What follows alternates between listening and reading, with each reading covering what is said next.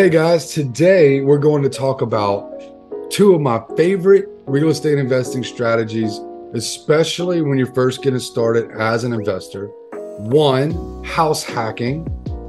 Two, the BRRRR strategy. Super cool strategies, both of these. So let's jump right in.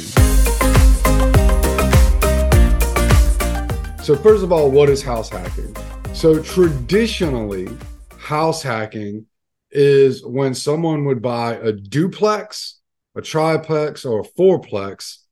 Usually it was one of those three, and live in one of the units while the tenants would pay for the building essentially, and you could live for free. That is the original house hack. So you can seriously reduce your personal output of funds by utilizing a duplex, a triplex, a fourplex. Okay. And so it's all about a balance of the numbers. It's about a balance of how much can I buy this building for? How much is it going to cost me monthly? And how much can I rent this other spaces for? If you're going to do a house, okay, like the house where I'm sitting in right now, you're going to rent by the room. And there's some tricks to that. So let's go through some of those. One of those is you assign cabinetry in the kitchen and in the bathrooms and spaces in the refrigerator to each room. So what a lot of people do is they'll do bedroom one, bedroom two, bedroom three, bedroom four, whatever. That you put a number on the door. And then you know, these two cabinets in the kitchen are for bedroom one. These two cabinets are for bedroom two. These two cabinets are for bedroom three. And so everybody has their own little space. Super, super important.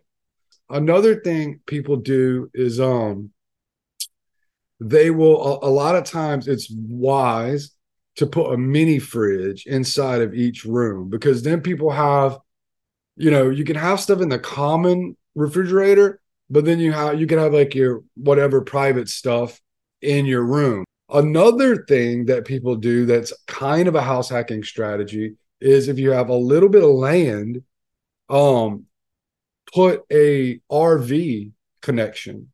Essentially, that is house hacking. It is a great strategy, especially before you have kids you can really make some money house hacking. And I mean, you know, if if you're in college, if you want to go back to school, if you want to go get a master's degree, a doctorate, house hacking is an amazing strategy. I mean, you can get major principal pay down by house hacking while you're still in school. And and maybe if you get market appreciation, then when you get out of school, you can refinance. You might be able to pay off some student loans. You might be able to go buy rental property. I mean, fantastic strategy. It's a beginner's strategy for sure. Okay. But it's harder with high interest rates. House hacking in this environment where mortgages are, in a lot of cases, three times more than what they used to be three years ago. Um, the house hacking strategy is a lot more difficult. Um, it doesn't mean it still won't work. It, it, it will work in certain properties. You've got to run the numbers and you've, you've just got to work really hard to find good loans. Okay. But still in all, if you get half of your household expenses covered, it's it's worth doing. So we're going to transition and talk about the BRRRR strategy because these two things are both entry level in investing. Um, the BRRRR strategy it it stands for buy, rehab, rent, refinance, and repeat. Okay, so let me break that down.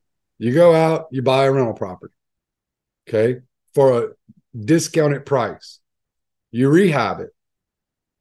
Okay. You're trying to, this is crucial point I'm about to make. You're trying to purchase the property and rehab the property for less than or a cap at around 70% of the appraisal value of the property. The reason you're doing that is because you're going to put a renter in it. You're going to rehab it. You're going to put a renter in it. That's the second R. The third R is then you're going to refinance it. Now, when you refinance it, lending institutions, it's pretty easy to get 70 or 75%, it's a little bit harder, 70% of an appraisal value. You can refinance that. So if your house is worth $100,000, 70% of that is 70 grand. So if you bought the house for 35 and you're all in at 70 grand, when you refinance, you're going to get $70,000. You're going to get all your money back. All your money back. Now, repeat, go buy another one. So, where I'm sitting right now, it is August of 2023, and interest rates have risen this year higher than since the 80s the BRRRR strategy has gotten a lot harder to pull off, but you need to know about it because when interest rates get back at a good level in the 4% range, you, you can BRRRR again. Every investor needs to understand and know the BRRRR strategy. It is one of the absolute best ways to grow a long term rental portfolio. It may be the best way to grow a long term rental portfolio. Both of these things, this is the type of stuff you need to be trying to do when you first become an investor.